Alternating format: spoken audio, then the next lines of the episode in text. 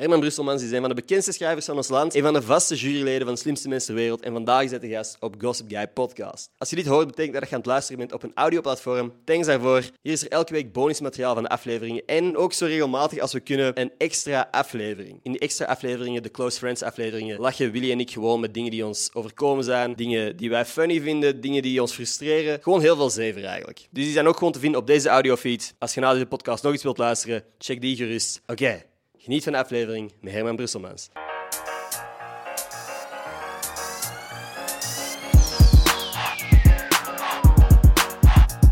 Worden mensen, welkom bij een nieuwe aflevering van Gossip Guy Podcast. Mijn naam is Ender Scholtes en vandaag zit ik hier met Herman Brusselmans. Hallo, Hallo, als in orde met jou. alles in orde.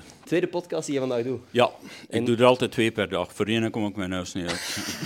Oké, En oké. de vorige was bij Charlie, toffe gast. Eh, we hebben vooral gepraat over het leven zelf. Ik hoop dat we dat nu ook gaan doen. Ja, je bent nog niet uitgepraat, je hebt nog steeds dingen te vertellen. Ja, ik, of ik herhaal gewoon wat ik bij Charlie gezegd heb. Oké, oké. En dan hopen dat wij eerder posten dan hij. Voilà. Uh, we zitten hier met nog iemand. Dat is mijn co-host, Avondmaal. En ja, die zit hier voor een greenscreen, dus jij mocht eigenlijk beslissen waar zit hij. Die zit op het kerkplein van Dentergem in West-Vlaanderen. Oké, ah, ook al geweest, hè? Ja, ja, heel Ja, vaak. is het waar? ja. Ken We je doen dat? Teambuilding doen we daar Ja. altijd. Ja, ja, voilà. Gezellig. Een heel mooi kerkplein. Ja. Nu, wij weten wie dat jij bent. Voor de mensen die op een of andere reden nog niet goed weten wie dat jij juist bent, van waar ze je kunnen kennen.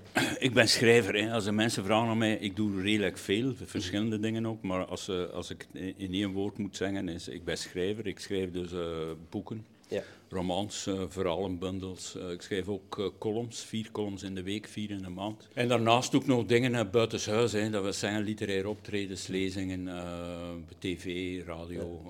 Van alles. als je mij iets wil noemen, is schrijver. Ja. Mensen, hun aandachtspan is steeds korter en korter aan het worden. Met TikTok en YouTube, whatever. Het gevoel dat dat ook met boeken is, dat mensen Eh, sneller... Ten eerste, mensen lezen minder en minder. Ja. Vooral de jonge mensen. Ik noem het TikTok, GSM zijn ze mee bezig. Met podcasts ook beluisteren en bekijken. Uh, En ten tweede, als jonge mensen al lezen, hoor ik van verschillende boekhandels, is het rechtstreeks in het Engels. Ja. Er zijn nu in Engels en de young adult schrijvers die heel veel succes hebben. Het is zelfs zo dat een boekhandelaar mij laatst zei van mijn Nederlandse literatuur zet ik van achter en mijn Engelse literatuur zet ik daarvoor. Oh, damn. Dus als je boeken willen vinden, is het van achter in de winkel? Ja, moet eigenlijk al gaan zoeken. En vroeger hadden de, was een bestseller 30, 40, 50 of meer duizend exemplaren. Nu heb je met 3000 exemplaren al een zogenaamde bestseller. Wow. De gemiddelde verkoop van het boek in Vlaanderen, en dan reken je alles mee, ook de kookboeken van Jeroen Meus en zo, de gemiddelde verkoop is 44 exemplaren.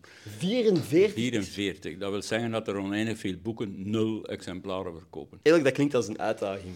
Gewoon Ja, iets ja mee maar wat, dat, wat dat uitgevers doen, is tien boeken uitgeven in de hoop dat er één tussen zit Ja. die, het, die geld opbrengt. En nu en dan heb je een schrijver, vooral vrouwelijke schrijvers de laatste jaren, Griet Op de Beek, Lise Spit, Marieke Lucas Rijneveld, van wie 100.000 tot 200.000 exemplaren verkocht worden. En ik lees dat dan en ik denk, waarom uitgerekend van dit boek? Ja. Zoveel exemplaren. En dus het geld moet verdiend worden met weinig boeken, in de hoop dat je met de winst ook boeken kunt uitgeven waarvan je veel minder Ja, verkoopt. 80-20 regel, ook Ja, zo bij ja, voilà. kledingwinkels. Of, of wij noemen dat ook met hagel schieten. Je schiet met hagel in de hoop dat één bolletje iemand, Ja, iemand raakt. Wat is uw best verkopende boek ooit? De man die werk vond, dat is een boek uit 85 dat nog altijd op de markt is, wordt nog altijd herdrukt. Veel van mijn boeken worden gewoon niet meer herdrukt. En daar zijn er ondertussen, maar ja, ik spreek van 85, we zijn Ja. 2023, 150.000 van verkocht. Oh shit, Ja. dat is crazy. Ja, maar als je dat uitrekent per jaar, valt dat ook nog tegen eigenlijk. Ja, gewoon, maar ondertussen de Maar laatste jaar. ik heb een boek dat, dat een soort klassiek geworden boek is. Geworden boek in de, in de Vlaamse literatuur dat nog altijd gelezen wordt op school. Waarvan sommige mensen dat straks nog op straat eigenlijk zeggen dat is uw beste boek, terwijl dat, dat mijn derde boek was en ik heb er 87. Dus dat is zo van een kiss of death natuurlijk. Uw derde boek was uw beste. Hè? Dus, eh, terwijl dat je er 87 hebt. Je hebt meer boeken geschreven dan dat wij er samen gelezen hebben, volgens mij. 100% zeker. 100%. In het algemeen gelezen hebt, ja. Überhaupt. Ja. Ik zeg het, ja. Lezen is een, is een microbe. Maar vanaf mijn achttiende, toen ik ging studeren, Nederlands en Engels aan de Universiteit in Gent, ben ik echt als een gek beginnen lezen. Ik heb het eh zo'n keer eh, een paar jaar bijgehouden, wat dat klas. En dat kwam eigenlijk neer op één boek per dag. Wow. En toen door te lezen dacht ik van, van sommige boeken, ja, dat moet toch plezierig zijn om dat te doen. En ben ik zelf ook beginnen schrijven. Er zijn mensen die tegen mij zeggen, ja, lezen is niet voor mij, want als ik twee bladzijden lees, ben ik een draad al kwijt of, of val ik in slaap. Dan denk ik van loser. maar, eh, wow, voordat jij loser zei, ging ik zeggen, ah, dat ben ik. Val in slaap of zijn een draad kwijt? Ik ben, ik ben eigenlijk vaak de draad kwijt. En ik denk, ik ben 100% zeker eigenlijk dat dat door social media ook komt. Doordat ik gewend ben, of mijn hersenen... Ja, maar twintig jaar geleden zijn de mensen dat ook tegen mij. Ah, ja, dus dat is van alle tijden. Lezen is iets wat, dat, wat dat niet iedereen doet. Hmm. Punt uit. Bij mij is het geweest dat ik vroeger las ik eigenlijk heel graag. Ook met dat ik hier een beetje mijn carrière van gemaakt heb en ik zo constant op dat scherm aan het kijken ben, omdat ik onder het mom van, ah ja, ik ben, of ik maak mezelf wijs van, ik ben productief bezig. Ja. Dit is mijn job, maar mijn aandachtspannen is echt... Ja, maar het moet zijn, ik ga er wel in mee. Hè. Ik ben niet iemand die TikTok en, en andere dingen die het lezen in de weg zitten veroordeelt. Het is gewoon deze tijd. En er zijn enorm op Instagram en op YouTube en zo, er zijn er enorm veel leuke filmpjes waarvan ik me kan voorstellen dat je daar een paar uur mee bezig bent. En in die paar uur lezen dan niet. Hè. Ja, klopt. Want het boek is, ondervind ik, iets, iets ouderwets. Als er jonge mensen zijn die ook de leesmicro bij mij tegen mij zeggen ik heb een boek van jou gelezen, is dat 9 op 10 hebben ze dat gevonden in de kast van hun ouders. Ja. Zonder dat ze zelf naar een boekhandel gaan eh, uit nieuwsgierigheid, wat is er tegenwoordig op de markt. Maar eh, ik zeg het, ja, weet je, je, je moet mee met hun tijd. Hè. Mijn vriendin doet ook een Instagram-pagina voor mij, ik neem ik ook onnozele filmpjes op. Want, want het account waar dat ik mee gestuurd heb, het account dat mij begon te volgen, waarvan ik dacht van, holy shit, Herman Brusselmans vond Nee, mijn TikTok zo leuk, dat hij mij is beginnen Allee, volgen. nu en dan, maar mijn vriendin zegt dat dan tegen Ja. mij. Hè. Dat is leuk en ze laat me dingen zien en zo. Hè. Maar ik, eh, kijk, zoals sommige mensen niet, niet, niet in vorm zijn om te lezen, ben ik niet in vorm om, om mij te verdiepen in alles wat dat Instagram Mhm. kan of zo. Al die symboolken en die, die dingetjes. Dus eh, wat vind- dat betreft ben ik ouderwets. Ja, I don't blame you. Ik, snap- ik vind het wel gewoon grappig dat ik eigenlijk gewoon met je vriendin heb zitten sturen, per ongeluk. Terwijl ik dacht dat jij dat Ja, maakt. ja, zij schrijft zo gezegd onder mijn naam. En dus iedereen die berichten van mij leest, leest berichten van mijn vriendin. Ja. Ik heb wel al moeten lachen. We hebben net uw Instagram zo eens gescrolld, dat er allemaal op stond. Dat is wel grappig. Ja, de, ja, van die filmpjes. hè. Ja, ik wil wel onno onnozel doen natuurlijk, hè, maar ook niet te veel. Maar ja, ik blijk nu al rond de 10.000 Ja, followers bijna, te hebben. Dus bijna. eh, ik ben bijna een influencer, zeker. 100 procent. 100 Ik zal uw Instagram in de beschrijving zetten. Dan kan iedereen gaan zien wat Voilà, daar allemaal voilà, eh, voilà. Voor meesterwerk op gepost Voilà. worden. Bij boeken heb je het gevoel dat je soms je cover zo indrukwekkend moet maken of flitsend moet maken, zodat mensen, zoals een YouTube-thumbnail, bijna Absoluut. ervoor gaan kiezen? Absoluut. En dat is altijd geweest. Als je in een boekenwinkel binnenstapt en er liggen duizend boeken, waardoor kunt opvallen. Door de cover, door de titel, door de flaptekst achteraan, door de foto eventueel, Mhm. of door de eerste zin. Het zijn veel mensen, of de eerste blad, bladzijde. Het is spijtig dat je het moet zeggen, maar een boek is hetzelfde als een YouTube-filmpje of hetzelfde als een stuk zeep. Dat moet verkocht worden. Je moet dat promoten. En, en vroeger ging die promotie ouderwets. Dat was een boekvoorstelling waar dat je mensen op uitnodigt. Een beetje muziek, een beetje voorlezen enzovoort. Nu kun je bij promotie van om het even wat bijna niet meer zonder die sociale, me- sociale media. Hè. Gewoon met een Snapchat-filter van een hondes, hondentong. Koop mijn boek, koop mijn boek. Ja, daar komt het op neer. Het zijn veel, het zijn veel schrijvers die dat doen. Ik ga er voor een stuk in mee, zonder dat ik die ouderwetse middelen, zoals boekvoorstellingen en zo, en recensies in kranten, zonder dat ik die Ja. Nu, jij bent recent vader geworden. Ja. Had je dat tien jaar geleden had jij gedacht dat jij kinderen zou Nee, hebben? nee, absoluut niet. Ik- denk alleen mijn leven niet dat ik kind zou. Mijn eerste vrouw werd niet zwanger. Alles was in orde, dat is onderzocht, maar die werd gewoon niet zwanger. Mijn tweede vrouw eh, wilde geen kinderen. Die had van dag één gezegd, ik, eh, ik wil kinderloos blijven. Dan heb ik een vriendin gehad, een jonge vriendin, een jaar maar. Die was ook niet zwanger. En nu Lena heb ik ook ontmoet toen ze 24 was en ik 56. En we zijn zeven jaar samen en zij is zwanger geworden. Zonder dat het echt de bedoeling was, maar ook zonder dat we het tegengehouden hebben. Dus wij hadden wel al een paar jaar gedacht van als er een kindje komt... Het was dubbel, hè, dacht ik. Nou, ik ben in de 60 en nu nog een kind. En, en dat is de rest van mijn leven zit ik in de luiers enzovoort. Wat dat ook als zo kind? zal zijn. Hè? Het kind ook natuurlijk. Eh, allee, het is te hopen dat hij niet tot zijn vijftiende luis draagt, Nee. want dat, dan is er iets mis mee natuurlijk. Nee. Kijk, het kindje is er en vanaf het moment, de clichés gelden allemaal, je zet er direct smoor verliefd op, je vindt dat fantastisch, je vindt dat het mooiste kind ter wereld. Dus het klopt allemaal en je moet er alles bij nemen. Hè? Het krijsen, het pampers vervangen tien keer per dag, de borst geven voor mijn vriendin. En het krijsen voor u. Jij bent degene die Ja, maar ik moet zeggen dat gekrijs, eh ik had al horen zeggen van mensen, en daar zijn er ook bij die een crybaby hebben, een huilbaby, die continu krijst. En die zeggen dan van dat gekrijs, dat, dat geluid alleen al, ik word daar echt zot van. Maar ik vind dat een grappig geluid. Die kleine lichte Je krijs. lacht je kind gewoon uit. Ja, ik- Lena zegt, eh, wij gaan hem laten stoppen. Zeg, nee, laat maar krijsen. Ik vind dat, ik vind dat het bijna muziek muziek, muziek, is. Dat, ja, voilà. Dus ik kan er, ik kan er tegen. Laat, eh, dat, is wel, dat is wel een voordeel, want op zich, kinderen krijsen zo luid en zo de natuur zo bepaalt. Als de moeder op afstand is, dat die moeder toch zou horen van. En we hebben nu gezien via Oprah Winfrey trouwens, die, die met een gasten, een psycholoog, kinderpsycholoog, allerlei geluidjes had binnen het krijsen die van elkaar verschillen. Dus als het gekrijs met een N, N begint, nee, nee, dan heeft hij honger.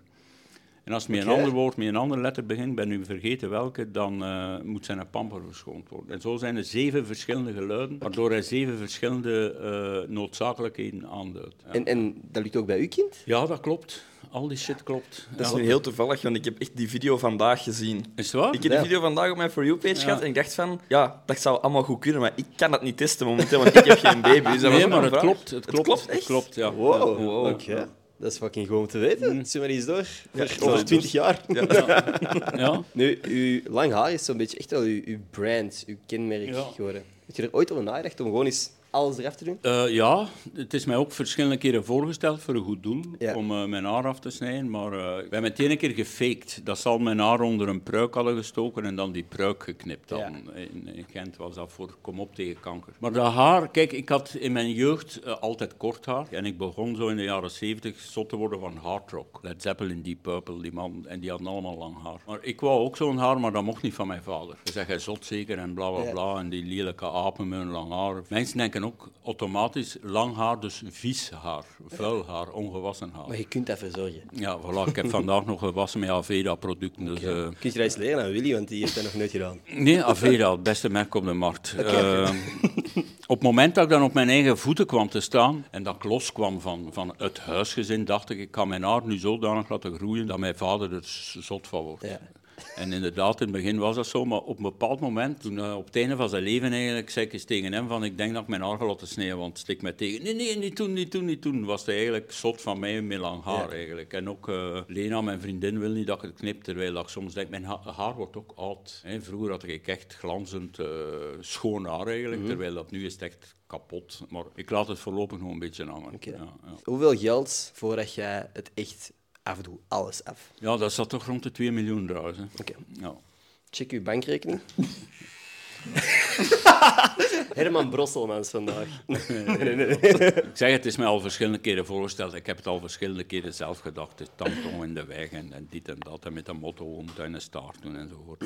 Dus, eh, maar voorlopig gaat het er nog. Denk je dat mensen nu nog zouden herkennen, moest je je haar kort doen? Maar de mensen herkennen mij minder als het in een staart is. Dat lang haar moet toch wel, op het eerste zicht, moet dat toch wel het, het, het- de factor zijn waarvan, eh, waarbij mensen denken, ah ja, Dat is hem. het is hem. Ja. Jij bent ouder dan wij. Heb je ooit een fax gebruikt? De fax zou wel zijn. Ja. Want de fax was eigenlijk wel een soort opzienbarende uitvinding, maar dat heeft niet lang geduurd. Hè. Hoe, hoe lang was dat een ding? Vijf, vijftien jaar of zo. Ja, we waren er voor het laatst over bezig. We waren aan het denken van... Ik heb nog nooit iemand een fax weten sturen.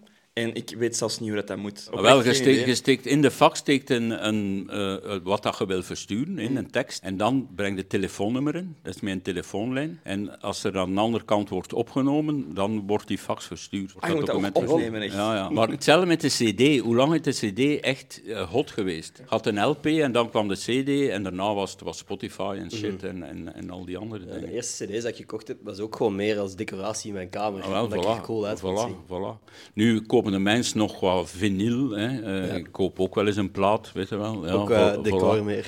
Voilà. Maar dat was eigenlijk, ja, dat was wel, dat was wel tof, hè. een plaat gaan kopen. Dat was Ja. iets, weet je wel. En, en die plaat eruit halen en voor de eerste keer op je pick-up, pick-up leggen enzovoort. Maar ja, weet je, ook dat weer, je kunt er heimwee naar hebben en je kunt zeggen, vroeger was alles beter, maar dat is bullshit. Ja? Ja. Want dat was Want een was vraag altijd- dat je, mij, dat was niet wou stellen. Van. Het was altijd iets met die platen spelen. Die, na- die naald was afgesleten, en, eh, of die plaat draaide vierkant enzovoort. Dus eh, het is eigenlijk puur technisch gezien is alles veel beter tegenwoordig. De auto's, honderd keer beter dan vroeger. GPS, allee, ja, dat vind ik eigenlijk een van de uitvindingen van de eeuw. de GPS? GPS. Ja, want je ziet zo van die eigenlijk bijna belachelijke foto's van mensen die in de auto met zo'n gigantische kaart zitten. Op, eh, Ja, zo ging dat. maar, ja, in mijn hoofd is dat gewoon grappig, maar dat is echt zo geweest. Dat was echt zo geweest. Kijk, de eerste keer ik begon te schrijven en eh, mijn, mijn uitgeverij was eerst in Haarlem, dan in Amsterdam. Dus ik moest geregeld naar Amsterdam, maar dat was een ellende, man. Mhm. Je kreeg een straatnaam en, en dat was het. Hè. Dus en, eh, en dan, ten eerste die kaart, die enorme kaart. En ten tweede vragen onderweg. Hè. Je Ja. kwam in Amsterdam toe, ja, waar is die straat, die straat? Ah ja, links, rechts, twee keer links om de lichten achteruit. En eh, de, dat gedacht van, ik ben al vergeten eh, de volgende meter. Dus dat was ellende. Dus al die uitvindingen van tegenwoordig zijn, zijn een zegen voor de mensheid.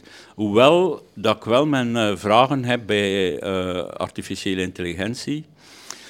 Gisteren was mijn vriendin bezig met, met dingen te laten horen van eh, Michael Jackson, die een nummer zingt van Elton John. Ja, ja. En dat is allemaal, hè, eh, I'm Still Standing was het toevallig. Ik weet niet of je het al gehoord hebt.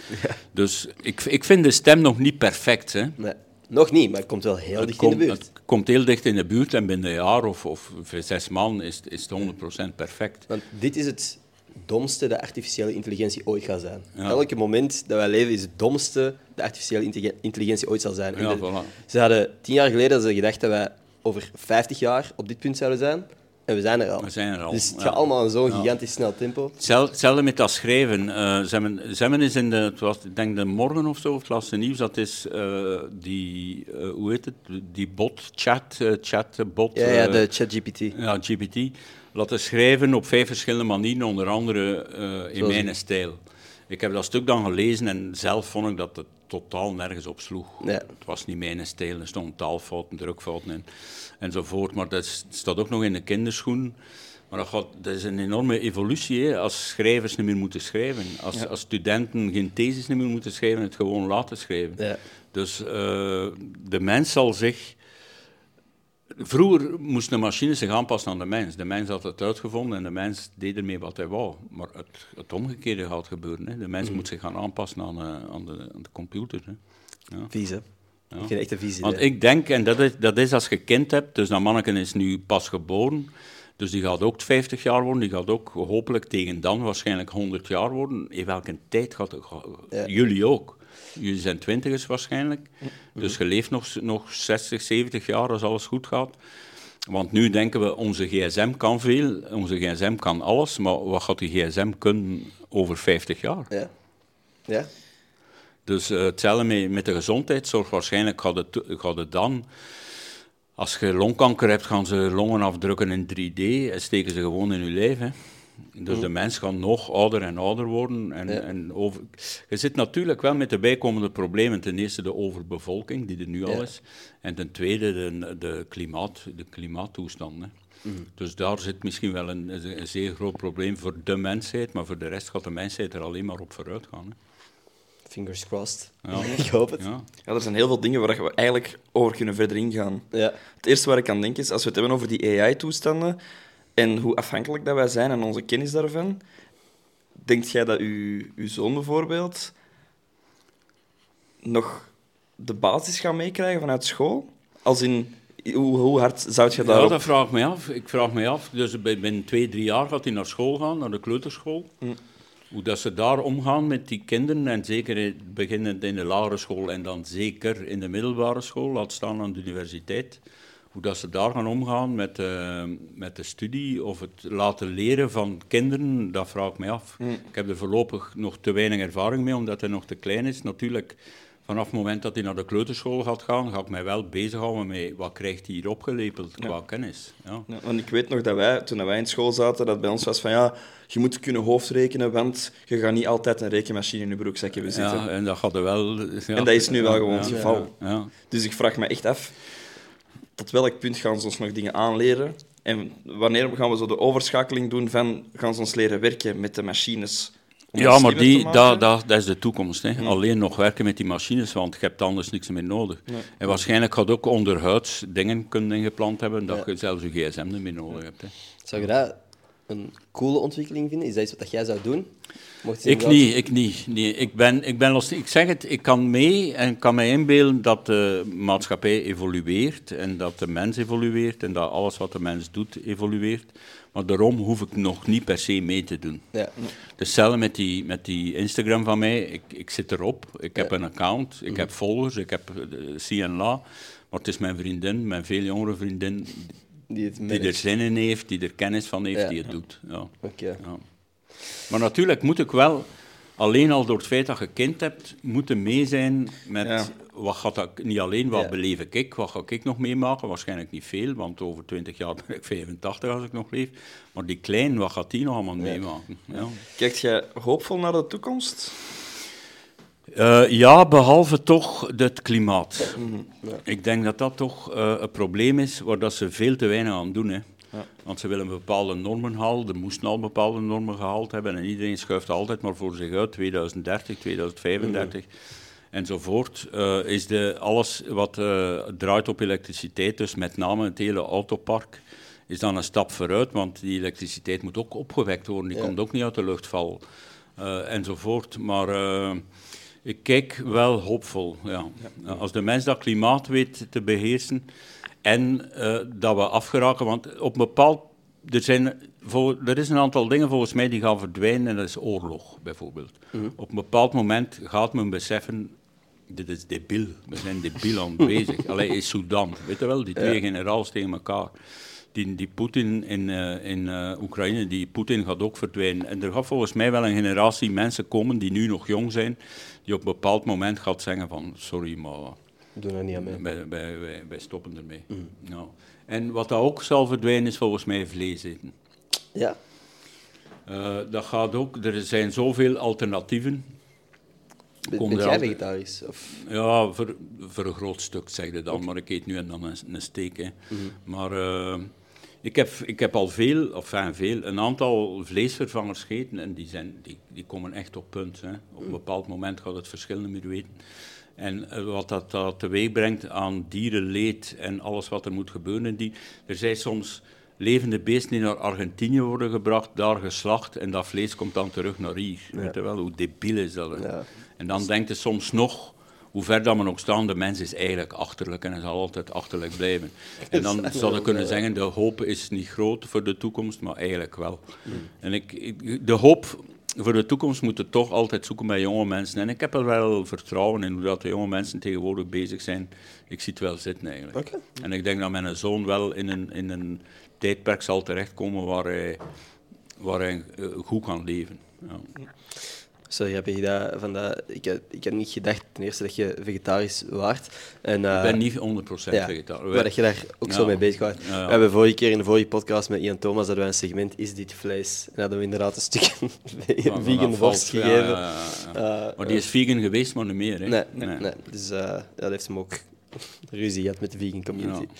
In ieder geval, iets wat dat, in ieder geval, iets wat dat ook aan het veranderen is. Wat vind jij van vapen? Ik heb geveept, hè, eh, maar ik ben ermee gestopt. Kijk, ik ben zodanig verslaafd aan sigaretten dat alles wat een alternatief ervoor is, mij niet smaakt. Ja. Je, je kunt ook sigaretten kopen bij een apotheker, hè. NTG of zo, of NGT. Dat zijn sigaretten zonder enige schadelijke stof, maar dat is niet te roken. Dan kunnen we beter stront smoren. Hè. Dan kunnen we een sigaret Heb roken. je dat al met- geprobeerd? Strontsmoor? Ah, stront heb ik nog niet. Nu met de kleine heb, heb ik genoeg eh, materiaal, ma- materiaal in huis. Maar ja, het is waar, ik zou mij eens een pamper oprollen. De kaprollen. En die Een dikke pamperlight. En een bunzenbrander zo. Maar het probleem is, ik heb ooit alternatieven geprobeerd, zoals sigaren roken, pijp roken. Ik heb ook een pijp gekocht. Maar het, het gevolg was dat ik een pijp rookte en sigaren rookte en dan nog eens die boel sigaretten erbij. Ah. dus dat had Ah, weinig ja. zin. Met die vapor was het precies hetzelfde. Ik rookte veel meer. Ik rookte gewoon mijn sigaretten en tussen twee sigaretten was ik aan het vapen. Dat vapen ook zo binnen is dat nog. allee, sommige mensen verdragen dat nog gewoon als je dat binnen ook doet. Dus Ah, ja, maar niet naar buiten. ik- nee, ik rook zeker nu niet meer binnen. Sinds, sinds dat mijn vriendin zwanger is. Ik gestopt met binnenroken, wat dat heel veel scheelt. Ik ben. Een aantal sigaretten is op zijn minst gehalveerd. Oké. Ja, ja. Dus dat is een goede evolutie. Maar ik durf zeggen, eh, ik zeg dat altijd, als roker worden geboren. Als jullie alle vier een sigaret opsteken en je doet één troksken, kan ik zien wie de rokers zijn en wie dat faken. Een roker zegt of zij er niet. Wat is een vape-smaak dat jij heel graag zou proeven? Eh, qua voedsel of qua... qua... Wij waren Want in, de, laatst- in dat, sorry dat ik onderbreek, in dat vapen zijn ook duizend smaken. hè. Daarom. Daarom. Wij waren laatst aan het brainstormen van wat zouden, nog, wat zouden interessante vape-smaken zijn. Ja, smoskaas hesp. Kip curry. Een vrouwenkut. Oh, ik, ik, ga- ik heb nog nooit geproefd. Heb je nog nooit een vrouwenkut geproefd? Nee, nog niet geproefd. Gay of wat? Nee, nee Ah. nog Nee. niet. Oh, ik Ah, weet ja. niet. Ik denk het Momenteel niet. Nee, gekund, moment- hè, ja, ja, ja. Momenteel, momenteel niet. Goh, ja. Nee, dat Nee, maar een vrouwenkut, je, je moet eens proberen. Eh, het, is, het is wel heel lekker. Dat is, dat is wel echt een, ja, ik wil zeggen, een, een hele lange joke geweest van Herman Biffermans en oh, dat Biffer. Ja, ik begin er nu zelf over, maar Ja. ja. we vragen nog welke smaak. Maar Ja, dat het enige wat kunnen zijn. Pizza Hawaii had een mogelijkheid geweest. Of waarschijnlijk bestaat dat al. Meestal- Dat vroeg ik mij. Wij zijn eens voor de grap binnengegaan in zo'n vape shop. Wij vroegen, wat zijn uw gekste smaken? Tandpasta, Vicks Vapo Rup. Zijn dus al wel smaken. Ah, ja, voilà. we dan ook eens zo- zo'n druppeltje geproefd. En effectief, ik had precies Vicks. Ja, ja, dus Opgegeten. Er zijn, ja, er zijn duizend smaken. Maar het heeft dus wel niet geholpen bij u stoppen met... Nee, nee. Die, die, die, ik heb er verschillende gekocht. Ze worden ook altijd... Maar hé, je hebt van die mensen die met zo in een rondlopen. Zo, Ja, zo'n halve je dan een kruiwagen nodig hebt om hem te vervoeren. Ja. En die maken ook enorme wolken. Zo. Ja. dat zijn competitieven ook. Hè. Ja, Je kunt dat voilà. competitief doen. ook. Ja, ik heb verschillende gehad, en zo wat met de evolutie mee- meegestapt. maar ligt daar nu. Het is lang alleen dat ik geveept heb. Ja. En nooit overwogen om competitief te gaan. Nee, maar ik heb, er- ik heb eh, vorig jaar een verhalenbundel uitgebracht, Problemen die er geen zijn. En dat gaat over mij dus en mijn vriendin die naar eh Sluis reden met de motto en in een seksclub waren binnengegaan. Oké. En er was een meisje die een sigaret rookte met haar kut. Wow. Wacht, Ja. wow. Wat? Ja, die trok aan die sigaret met haar kut. Die kon roken met haar kut. En, eh, Oké. Echt en, wij en wij Dat is echt een talent dat ik Ja. nog nooit van gehoord heb. En wij kwamen thuis en ik zei tegen mijn vriendin, wil je dat ook eens proberen? Oké. Maar zij wou dat niet en ze zei, weet je wat, eh, probeert jij dat met je gat eigenlijk. Maar, niet, maar ik zei, eh, nicotine is slecht voor de gezondheid, misschien ook voor de gezondheid van mijn gat, dus ik ga vepen met mijn gat. Oké. Maar toen trok ik er zodanig hard aan aan die veper dat die in mijn darmen geschoten is. en dan heb ik naar de spoed moeten gaan.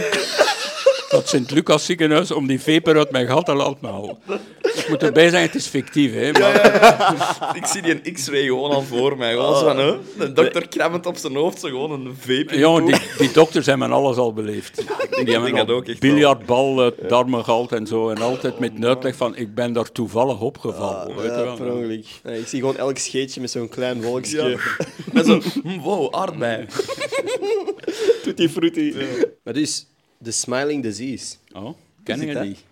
Ja, dat is mijn favoriete band. Ja, ik had een band. eh, wij, wij repeteerden met een aantal mensen, allemaal amateurs natuurlijk. En eh, da- er we begonnen zo wat eigen nummers te schrijven. Ik spreek over eh 95, 1995. Maar wij hadden nog niet opgetreden, maar ik kreeg als schrijver een uitnodiging om op te treden in de Vooruit in Gent. Redelijke grote bekende zaal. Dus als schrijver om iets voor te lezen. Dat was een soort crossover festival met muziek en dans en dit en dat. En ik zei, ik kom als schrijver als mijn band ook mag komen. Ja. Dat was een week voordat, voordat dat plaatsvond. Dus wij moesten een naam hebben. Al duizend namen waren gepasseerd en zo. Maar om een duur beginnen zulke onnozele namen te verzinnen. Maar allee, wij moesten een naam hebben. En ik zag op tv een documentaire over Robert Crumb. Dat is een Amerikaanse underground eh, striptekenaar. Oké. Ja, een heel speciale gast, autistisch en noem maar op. En die had, het over, die had een tijd in Japan gewoond. En die had het daar over mensen, die Japanners in winkels, die een hele dag glimlachten. Een hele dag tegen die klanten glimlachten. Met, met, als gevolg dat die s'avonds, dat die spieren stijf stonden en dat die die glimlach niet meer wegkregen. Oef, oké. Die moesten bij kinesisten om die glimlach weg te,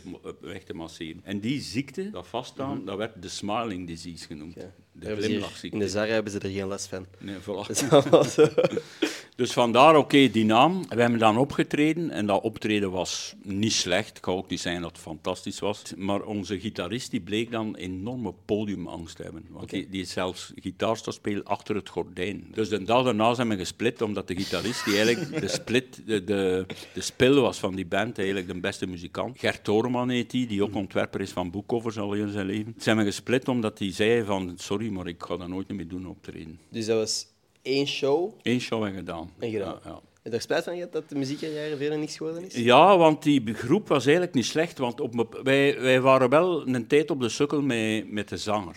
Wij hadden een zanger die stotterde, bij het zingen niet, maar toch nog een klein beetje. Dus die zei ook van, ja, sorry, maar ik, ik ga niet, ik, ik wil dat niet. En dan hadden we een meisje leren kennen, zo in die hele Europa rondzwierf. Een zigeunerin eigenlijk bijna. Die had in Barcelona gewoond, die had in Oslo gewoond. Maar dat was een Belgische, die was van Oostende. En die bleek ongelooflijk te kunnen zingen. Plus die kon ook nummers schrijven. En, eh, en die begon nummers te schrijven en dat was zodanig goed dat wij als band meegingen met dat meisje en dat wij dachten, nu, hebben het, nu, nu is het fantastisch. Eh, maar die, is dan, die ging dan weer vertrekken naar Mexico en zo. En die was dan weer verdwenen. En Dat had ik geen interesse meer. Om... Nee, en in, eh, in die show in de vooruit hebben we dan snel iemand moeten optrommelen als zanger. En dat was dan Bart van Neste, die, die je misschien kent als Freddy de Valler. Ken je? Oh, wow. Die stand-up comedian. Ja, ja. Oké. Dat was zo een maat van mij, die kon ook wel wat zingen en die had een enorme eh stagepersoonlijkheid. Zo. Die, die had het publiek echt mee. Maar die zei ook, ja, na dat optreden waren we sowieso gesplit en die zei ook, dat is mijn ding niet. Ik ga niet de zanger worden van een band, ik wil stand-up comedy Ja. doen. Voilà, dat is het verhaal zo'n beetje van de En smaak. jouw rol in de band was? Drummer. Drummer. Ja. Ja. Ik heb nog een drumstel staan. Ik heb altijd drumstellen gehad, dan weer verkocht. En nu, een paar jaar geleden, heb ik mij zo een, eh, een echt vintage drumstel uit de jaren 70, maar nieuw gemaakt gekocht. Een, een, een premier. En eh, die Dus staan de jaren 70, maar uit de jaren 2000. in 2010 gemaakt. En dat was precies hetzelfde drumstel waarop Nick Mason van Pink Floyd speelde in 1969. Dus dat was dan een beetje een verhaal van dat drumstel. En dat staat nu op zolder. Ik drum weinig, zeker nu met de kleine. Mijn hond is er ook niet zot van. Maar dat ga ik nooit wegdoen. Maar dat gaat wel top zijn, want op het moment dat je kind dan stopt met schreeuwen, dan heb je een drumstel voor Ja, lawaai. voilà, voilà, voilà. toch- Maar het staat nog niet volledig in elkaar geschroefd, moet het nog. Want we zijn niet lang geleden verhuisd, eh, nog maar een maand geleden verhuisd ook. Ja. Oké. Damn. Drummen. Ik, ik, ik moet zeggen, je ziet er ook wel uit. Ik, ik, wel- Ja, ik vind, maar ik ging dan naar concerten en, eh, van de groten der aarde, Bruce Springsteen en Prince en zo. En ik, als ik naar een concert ging, zat ik mij altijd te concentreren, twee uur lang, op die drummer. Ik zag die gasten bezig en ik wist met zekerheid dat ik nooit dat talent zou hebben, dat ik nooit zo goed zou... Ik kan een beat slaan, weet je wel. Maar als je dan die echte drummers ziet, dan denk je van... Dat is zodanig league. niveau, ja. En ik ben zo... Ik heb wel iets tegen hobbyisme. In die zin, mensen die iets doen als hobby, maar die daar toch professioneel willen in worden, terwijl dat je direct ziet van... Ik heb daar mijn manuscript niet mee opgestuurd worden. Van schrijvers, zogezegd hobby-schrijvers, zondagschrijvers, die tien jaar aan 400 bladzijden bezig geweest zijn, die sturen dat dan op, willen dat eens lezen. En dan lees ik de eerste paragraaf en dan weet ik al direct van, forget it. Ja. En daar heb ik iets tegen. Tegen mensen die toch tegen beter weten in hopen dat ze ooit ergens zullen geraken met iets waar dat ze eigenlijk te weinig talent voor hebben. Ja. Denk je dat hard werken kan winnen van talent? Nee, Nee? nee, Niet als het over schrijven gaat? nee. Je kunt, je kunt, eh, als je geen talent hebt om gitaar te spelen, kun je honderd jaar zitten repeteren dat niks wordt, terwijl iemand die er talent voor heeft twee uur repeteert en al veel beter is dan jij. Dus eh, nee, als je het, het talent hebt of heb je niet. En hard werken komt erbij. Ja. Want je kunt... Allee, ik, ik vroeg mij ooit zo eens af, zou dat kunnen dat we de beste gitarist ter wereld niet kennen, omdat hij in de broesen van, eh, van Gambia woont en nog nooit een gitaar gezien heeft? Ja. Ja. Veronderstel dat je die een gitaar geeft en ineens blijkt dat de nieuwe Jimi Hendrix, weet Ja. je wel? Ja. Dat kan. Maar ehm, mijn vriendin is ervan overtuigd dat dat wel kan. Dat je door de omstandigheden... Waarom is die en die een goede gitarist? Ja, zijn vader had al een gitaar in huis, dus hij had al heel vroeg een gitaar. En hij, zat op de muziekschool en eh, hij heeft veel geoefend. En daardoor is hij de beste gitarist ter wereld eh, geworden. En ik geloof daar niet in. Ik geloof dat voor 70% talent is. Dat is wat de nature-nurture discussie dan. maar Ja, dan- ja, ja. Ik wil Ja. wel geloven dat... Ik wil eigenlijk wel geloven dat hard werken kan winnen van talent. ja? Ik, ik denk In dat- elke branche. Niet in elke branche, maar in veel branches. Want ik denk niet, allee, niet om, om, om bescheiden of zo te doen, maar ik denk niet dat ik de meest getalenteerde content creator ben, maar ik denk wel dat ik hard werk en harder werk dan veel anderen. Ja. En dat ik daarom... Ja, maar ik heb het dan misschien toch vooral over, over bepaalde eh, eh, branches waarin dat talent sowieso erkend wordt als een factor. Ja. Je kunt zeggen, eh, heb ik talent om vuilnisman te zijn? Misschien wel. Dus er zijn waarschijnlijk vuilnismannen die beter zijn dan andere vuilnismannen. Maar het gaat toch vooral over... Maar ik moet zeggen, als, je, als ik op een pleintje kinderen zie spelen, voetbal... Ik kom zelf uit, zelf uit het voetbal. Kinderen van vijf, zes jaar, je ziet direct wie dat er bovenuit Ja. steekt. Mhm. Maar ook daar heb je wel degenen die elke keer naar de training blijven gaan. Die Ja, maar je hebt, je beter hebt er zoveel die dat doen en die een gemiddelde speler worden bij KV Oostende of KV Mechel. Terwijl dan die anderen worden Cristiano Ronaldo Ja. en Messi, snapte? En, en, en Mbappé en zo. Dus Mbappé die is zodanig snel dat niemand hem kan bijhouden. Is dat alleen door te oefenen? Usain Bolt is die alleen door te oefenen. Die hebben er ook het lijf voor, weet je wel? Ja. Die zwemmers ook, eh, eh, hoe heet hij, die er eh, een keer 27 gouden medailles gewonnen heeft. Die gast heeft een, spre- een, een, een spreidlengte van, van abnormaal en daardoor kan die zwemmen. Dat is Ja, niet talent, dat is ook geboorte, weet je wel? Ja, ja, ja oké. Mhm. ik, wil, ik wil gewoon heel graag geloven dat hard werken. Maar dat is bullshit, hè, Ender, kom aan. Wat? Dat is toch bullshit? Dat hard werken kan winnen van talent. Nooit. Als, in, als het gaat voor zo de, de creatieve dingen of zo, dan denk ik Ja. dat je wel tuurlijk. gewoon een zekere... Ja, nee, nee, nee. Dat ik- moet in je zitten. Oké, maar inderdaad, als het over comedy of zo gaat, stand-up comedian, je kunt zoveel moppen proberen maken als dat je wilt. Dat gaat niet per se komen, dat weet ik ook wel. Maar nee, dat er veel dingen zijn dat je echt wel gewoon genoeg kunt trainen. Ja, maar ik ben er zeker van dat mocht ik acht uur per dag gedrumd hebben, een jaar aan een stuk, dat het nooit zo goed zou worden als een drummer van Prince. Oké. Ja. Fair enough. dat, maar dat zijn de beste muzikanten ter wereld Ja. natuurlijk. Hè. Ja. Ja. Oké. Ja. Ja, Ik moet zeggen, je ziet er ook wel uit. Je, je, je kunt dat wel- Ja, ik vind, maar ik ging dan naar concerten en, eh, van de groten der aarde, Bruce Springsteen en Prince en zo. En ik zat, als ik naar een concert ging, zat ik mij altijd te concentreren, twee uur lang, op die drummer. Ik zag die gasten bezig en ik wist met zekerheid dat ik nooit dat talent zou hebben. Ik kan een beat slaan, weet je wel. Maar als je dan die echte drummers ziet, dan denk je van... Dat is zodanig oud om maar ander league. niveau. Ja. Moest het schrijven nu het toch niet zijn voor u? Wat zou de carrière zijn geweest dat je had ge... Kolonel in het leger. Echt serieus? Ja. Ik ben zot van alles wat dan militair is en Tweede Wereldoorlog en hoe dat, dat in elkaar zit. Niet dat ik een, een, een- zo'n typische militair ben van iedereen moet hier afgeschoten worden. Ik ben een freak van de Tweede Wereldoorlog. Maar je moet rekenen, Hitler is aan de macht gekomen in 1933. 45 was een oorlog gedaan, lag heel Europa in puin. Op 12 jaar tijd, is dus, dat is niet lang, hè, 12 jaar, Nee. is dus de hele wereld tot en met vandaag veranderd. Hè. Ja. En dat heeft mij altijd ge- geïntrigeerd. Waarom eh, hebben 80% van de Duitsers in 33 op Hitler gestemd, terwijl dat dan een halve idioot was, een, een, een, een ongelooflijke smeerlap en, en, en een beul van een vent. En toch gaan mensen daarin mee. En dat heeft mij altijd geïntrigeerd. Ik ben in het leger geweest, hè. de dienstplicht was er toen nog. Ik vond bullshit. Maar als kolonel of generaal in het leger kun je ook mee de politiek bepalen.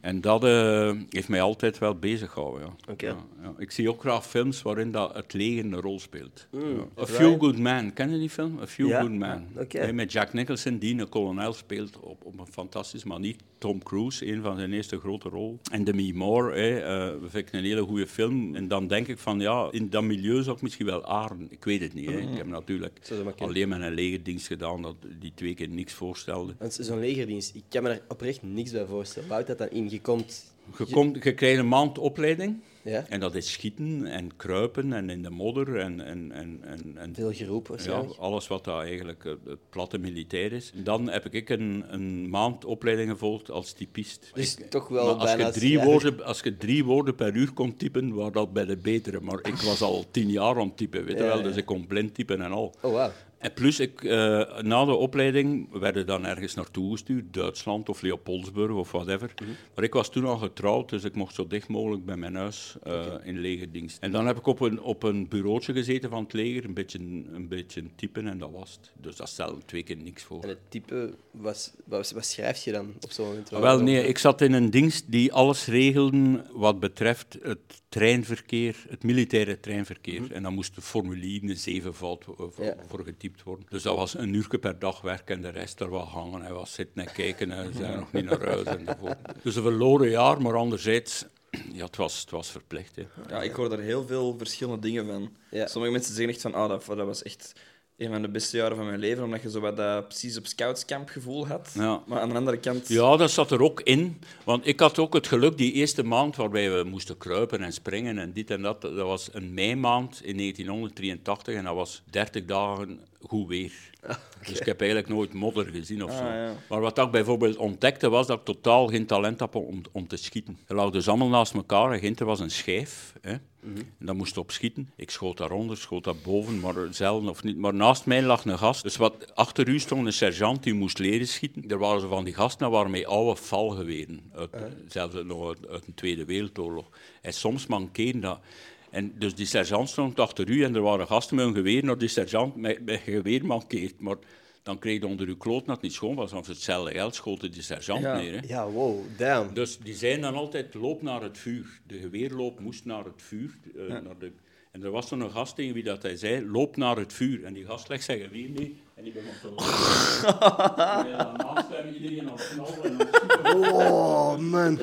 Dat is, maar dat is een vogel voor de kat. Dat is Ja. de vraag er wel. Ja, voilà. Dat is dus- natuurlijke selectie. dat is echt punt. natuurlijk. Ja, dat is echt. Ja. Loop Maar- naar het maar, vuur. Maar, maar zo wemelt elk leger, ook in Oekraïne, van 18, 17, 18 jaar. En die Russen sturen daar 300.000 man die nog nooit een geweer van dichtbij gezien hebben. Dus in de oorlog, er, er is zo'n een, een heel goed nummer, ik ben nu naam, dat was een one-hit wonder, naam van een uitvoerder ver- vergeten, 19 heette dat. En dat ging over de gemiddelde leeftijd van de Vietnamsoldaat. Dat was dus 19 jaar, hè. dus die mensen wisten van niks. Hè. Ik hoor heel vaak dat er generaties zeggen van ja, ze zouden de legerdienst moeten terugbrengen. Ja, maar dat is bullshit. Dat is bullshit. Wat kun je leren in het leger? Tenzij dat geks beroepsmilitair zou zijn. Want ik zeg kolonel in het leger, ik kan niet zeggen sergeant in het leger, want dat stelt niks voor. We moeten gewoon ande- eh, andere idioten leren schieten. Maar een kolonel kan nog zekere, een zekere macht uitoefenen binnen het leger en ook binnen de maatschappij eigenlijk. Hè. Weet je, generaals, dat is, dat is weer iets anders. Die zijn te hoog gegrepen. Maar ik zat laatst, zoals ik gevraagd in Holland, voor een, een radioshow om over mijn nieuwe boek te babbelen. Het was in het begin van de Oekraïne-crisis. Rusland was Oekraïne binnen, binnengevallen. En in de studio zat ook iemand om daarover te praten en dat was een generaal. En ik was compleet starstruck. Oké. Ja, of dat Bruce Springsteen er zou binnenkomen, of die generaal. Ik was meer, meer starstruck door de generaal. Wow. En ik zo, dag generaal, ja zeg maar Mart, Mart de die, een Hollandse generaal. Ik zeg, nee, ik blijf generaal ik vind dat fantastisch dat ik bij de generaal zit, weet je wel. Dus dat was nog mijn, mijn betrokkenheid bij dat militaire gedoe enzovoort. Terwijl al bij al is het allemaal bullshit natuurlijk. Hè. Vroeg mij, was- Conclusie. eh, conclusie, wat zou dat willen zijn? eh, als je geen schrijver was geworden, is eigenlijk het, het enige echte antwoord is niets. Nee, nee. Maar ik zeg nu geen kolonel in het leger. Ja. Wat- Naast die generaal, zijn er dan andere momenten dat je echt nog starstruck bent geweest? Of was dat echt voor u? Dat was voor mij zeker eigenlijk... Ja, ik heb natuurlijk al heel veel mensen ontmoet. En een van mijn lievelingsbands, het is niet de bekendste band ter wereld, eh, was, eh, waren de Triffids. Heb je er ooit van gehoord? Zegt de. Triffids, jaren 80, 90. En die zat eens in een show, Marcel van Tilt heeft ooit een show gehad, Tilt. Op VTM zelfs, denk ik. En ik zat erin als gast om over een boek te praten. En die Triffids waren in Europa op tour. TV-shows en optredens voor, om een nieuwe plaat te promoten. En dat was ik ook starstruck. Ja. Omdat ik had een plaat van die gasten die bij mij op nummer 1 staat in de platentop aller tijden. Ja. Bo- Bones and the Devotional.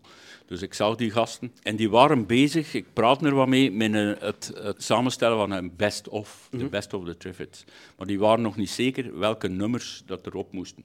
En ze zei tegen mij, ik ken hun werk goed, welke nummers moeten erop? Ik zei zeker The Seabirds en Estuary Bed. En die stonden later dan op de best-of. eh, Ja, is toch niet, cool. niet per se door mij misschien. Ja, maar misschien dat je wel een beetje Misschien invloed wel, hebt gehad. zo, weet je wel. En die zanger, dat was een gast van in de dertig, is een paar weken later gestorven. Een nachthouderbreuk. En toen was ik inderdaad ook starstruck. Maar hier bij ons in België, je komt elkaar continu tegen. Hè. Ja. Je kunt niet starstruck zijn door Koen Wouters bijvoorbeeld. Allee, Je ziet elke woensdag. Vroeger waren dat meisjes van 13 jaar, Clouseau. Hè. Ze vielen allemaal flauw, maar nu is Koen Wouters ook in de 50. Mm. Dus wie ligt er nog wakker van? Ja. Wie zijn er nu? Nu Aaron Blommaert en Maxime Stojanets. Ah, wel, ja, de- Van die gasten die ik zo een beetje niet, niet meer ken, eigenlijk.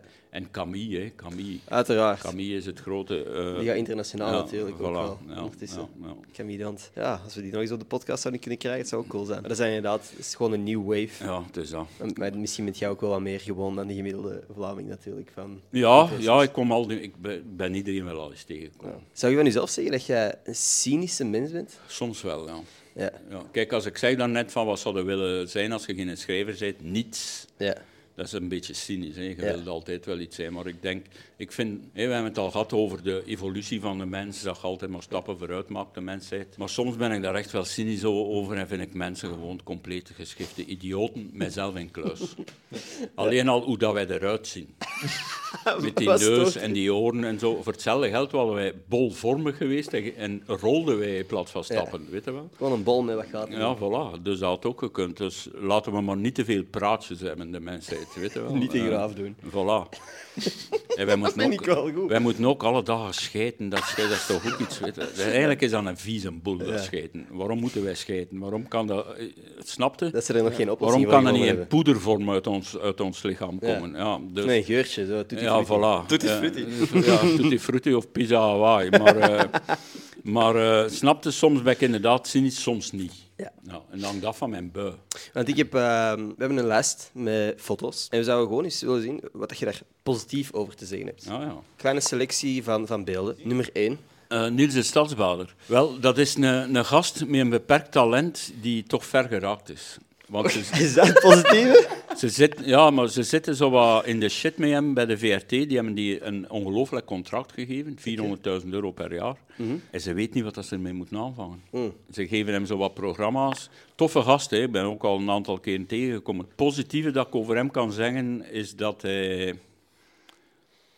eh, ja, de volgende. de Lunch Garden. Nou, wel, ik moet weten, zijn, ik ben er nog nooit gaan. Dat is wel... Ja. Maar ik moet zeggen, Sven Eekman, dat is een stand-up comedian, die had, ook- die had ook eh, eh, ooit in zijn show een heel stuk over de Lunch Garden, dat er zo altijd, als ze dicht zijn, eh bloemetjesgordijnen dicht zijn. Dat kan, ja. En op een keer zei hij, ja, er gaan altijd van die oude wijven eten met bloemetjessurken. en iedere keer als ik er passeer, denk ik van shit, het is weer gesloten. Want dat zit vol met die oude wijven met die, met die bloemetjessurken. Dus, maar ik ben er nog nooit gaan eten. Ja. Wat is voor u echt goed gaan eten? Ik heb eh, in alle bescheidenheid, want meestal betaald door andere mensen, eh, ben ik al verschillende keren naar drie sterren restaurants geweest. En wat dat er echt, die zijn allemaal fantastisch. Wat dat er echt bovenuit zag, was Oud Sluis van Sergio Herman. Oké. Ja. Daar heb ik gegeten dat ik dat, dat is smaken leren kennen op verschillende manieren. Dat ik dacht, what the fuck is dit? weet je. Ik ben ook bij Peter Goossens geweest of Van Kleven, maar daar heb ik gewoon een biefstuk friet gegeten. Oké. Wel de beste die ik ooit gegeten heb, enzovoort. Maar ik ben content eh, met alles. Ik, ten eerste, ik eet alles. Oké. Ik zeg over niks, eh, ik eet het niet, maar ik ben, ik ben niet echt een pastaman. Ik ben meer een frietman. weet je wel? En ja, de ene dag kun je, kun je u tevreden stellen of in de pak friet met, met een frikandel en het saté, fantastisch. Is dat de, de standaard bestelling? Ja. Ja. met wat- Frikandel met saté. mayonaise bij of currysaus. Ja. Maar ik zou het wel elke dag kunnen eten. Maar een boterham met kaas kan ik lekker zijn Mm. enzovoort. Dus ik heb, ik heb weinig eisen aan eten, maar nu en dan zo is een goed restaurant is wel oké. zijn. Eh, ik, wij moesten laatst lachen met het concept boterham. Ik vind dat wel gewoon dat dat ons gerecht is hier in België. Zo een van de gerechten dat wij dagelijks eten. Ja, ja, ja ik ben er ook soort van. Ja, ja. Hebben we nog een foto? We hebben nog een foto. De Rode Duivels. Ah, de Rode Duivels. Weet je, die hele gouden generatie die het ging maken, die wereldkampioen ging worden, Europees kampioen, heeft het niet gemaakt. En als je er goed over nadenkt, je ziet die foto, allee, er zijn verschillende versies van, de rode, van het Rode Duivels elftal. Er is eigenlijk maar één speler die er bovenuit stikt, dat is Kevin De Bruyne. En Lukaku. Lukaku maakt goals, maar hij kan niet voetballen. hij kan geen bal stoppen. Geeft hem een bal van op 20 meter en hij schiet 10 meter van zijn voet. Nog altijd. In het begin zeiden ze van ja, hij is nog jong enzovoort, maar nog altijd. Maar Lukaku, daar kunnen we eigenlijk niks over zeggen, want die gast maakt, maakt 60 goal. Ja, Maar, exact. dat- maar wel, en dan moet je eens bekijken, vier tegen Malta, drie tegen Vaticaanstad enzovoort. Dus de- tegen de echte grote ploegen heeft hij vaak ook niet gescoord. Maar de Bruyne is intrinsiek puur op talent dan weer. Ja. Kijk, je mocht tien kleine mannetjes eh, laten trainen, trainen, trainen, trainen, werken, werken, werken. Er zal zelf niemand tussen zitten die de Bruyne wordt. Want dat is wel een, een van de beste, zo niet de beste speler die we hier ooit ge- ge- ge- gehad hebben. En dan er nog zo drie bij geweest, een paar eh, van achter en nog één in het middenveld van die klasse, dan waren we wereldkampioen geworden. Maar nu, als je ziet Meunier en zo, dat, dat, eh, Vertongen, dat zijn allemaal brave jongens enzovoort. En die hebben het misschien ver geschopt in de voetballerij, maar die zijn niet goed genoeg om eh, een land wereldkampioen te laten worden. Ik vind dat ergens een beetje absurd. Ik zou niet van u denken dat jij een fervente voetbalfan bent. Maar ik ben zelf ooit prof geweest. Dat wisten we. Bij Dat wisten Lokeren. Dus eh, dat heeft, de voetbal was mijn leven. Als klein manneke, ik, was, ik sliep met een bal onder mijn hoofdkussen. Het cool dat je zo precies tien levens hebt gehad. Wel.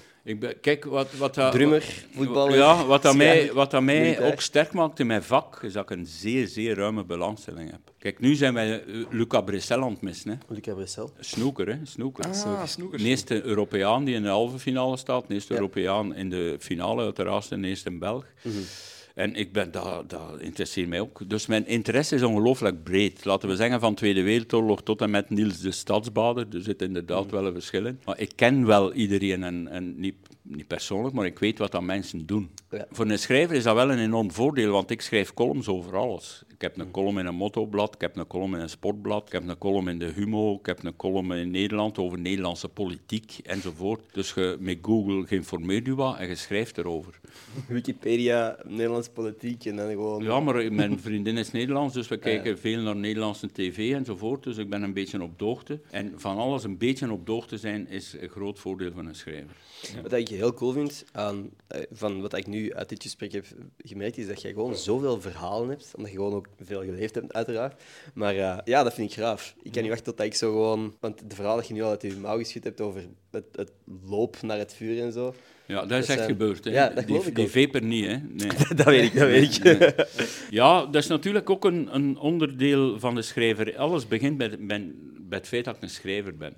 Hè, eh, Oké, laten we zeggen dat ik er een beetje talent voor heb, dat ik ook veel werk, dat mijn belangstelling breed is, dat ik ook geleefd heb en, en bepaalde verhalen uit mijn autobiografie kan gebruiken voor de, voor de literatuur. Want als je aan mij vraagt, wat staat er op nummer 1? En nummer 1 is natuurlijk uw vriendin en u de klein en Nont en, en, en mijn zus en mijn broer en noem maar op. Maar op nummer 2 staat literatuur. En pas daarna komt dan eh, voetbal, mijn, mijn motto's enzovoort. Maar literatuur, ik, ben, ik ben nu bezig met literatuur. Ik heb ook het voordeel, en ik heb dat moeten overwinnen, dat ik op een podium durf gaan staan. Ja. In het begin durfde ik dat niet. Ik dacht, dat is niks voor mij. Maar door te werken, door het veel te doen, ben, heb ik er een zekere flair in gekregen. En is dat ook een onderdeel van mijn werk. En ik vind dat iedereen eh, zo breed mogelijk geïnteresseerd moet zijn in alles en nog wat. En je moet openstellen misschien voor ook Ja, dingen. absoluut. Ja. Niet, van, niet direct zeggen, oh, dat interesseert me niet. Want dan, dan, dan leefden we bepe- beperkt. Ik was bijna aan het stotteren, maar dat is wel beperkt. dat is oké. Hebben wij nog foto's of zijn, ze, zijn we Dat, rond? dat waren ze. Ah nee, er is er nog eentje. Ik denk dat er nog, Nog eentje, eentje? is. Dat je daar een, iets positiefs over kunt zeggen. Ja. Het zijn jullie, hè?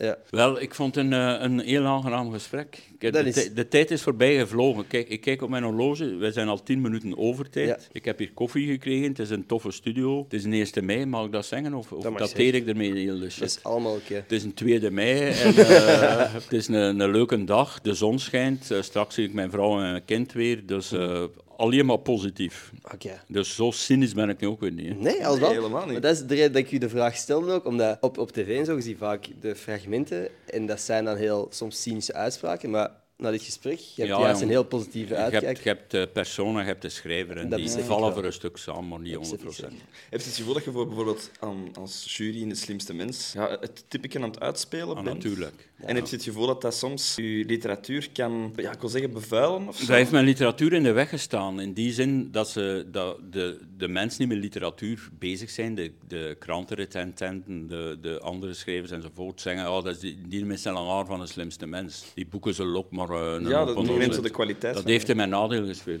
Nu, ik, eh, voordat ik u kan laten gaan, zijn er nog twee dingetjes dat we moeten doen. Ja. Eerst en vooral geef ik elke week een Twitter-shout-out aan één persoon die mij gepinde tweet op Twitter retweet. Dus ik ga je gewoon een lijst met namen geven waar je eens door mocht scrollen. Zeg maar, eh, wanneer jij zegt stop, dan eh, die krijgt een shout-out in deze podcast. Stickers, we gaan ook stickers opsturen en 50 euro aan Zalando te goed. En Lara, Lara. dat vind ik wel een mooie naam. Ik heb niet naar de foto gekeken, maar... eh, Lara Montijn, eh, stuur me een DM op Twitter en dan stuur ik u dus de code voor de Zalando te goed stickers op. En eh, ja, thanks om te luisteren. Ik heb het geapprecieerd in ieder geval. Heb jij het ook wel ik geapprecieerd? heb Lara? ge- geapprecieerd. Lara geluisterd heeft. Allerlaatste ding dan. Wij creëren hier telkens een comment eh, die de mensen moeten reageren hieronder. Dus voor de mensen die tot het einde van de podcast zijn geraakt, is dat een soort bewijs dat ze hier zijn geraakt. Ah ja, ja. Dus op drie zeggen wij gewoon allebei een woord, een random woord, en dat is de comment dat hieronder geplaatst Ah, moet ja worden. oké. 1, 2, 3. Schuifkaas. Schuifkaas rat. Rat met een D, zoals het Rad van Ja, Fortuin. voilà. Schuifkaas rat? Schuifkaasrad. Oké, super. Ken je dat schuifkaas? Nog nooit van gehoord. Ah, wel, dat is, eh, als je een boterham met schuifkaas eet, dat is eh, niet echt gemakkelijk, want die kaas schuift er altijd van tussen. En daarom noemen ze dat schuifkaas. Dat is Hollands. Hey, zo leren we bij. Hollandse kaas. you know. Ja. Oké. super, schuifkaasrad. Super bedankt om te kijken, iedereen. Eh, drop schuifkaasrad in de comments als je tot dit punt hebt geluisterd. Thanks om langs te komen, Herman. Dag. Echt waar. like, abonneer, al die goede shit is goed voor mijn ego. Tot volgende maandag. Peace.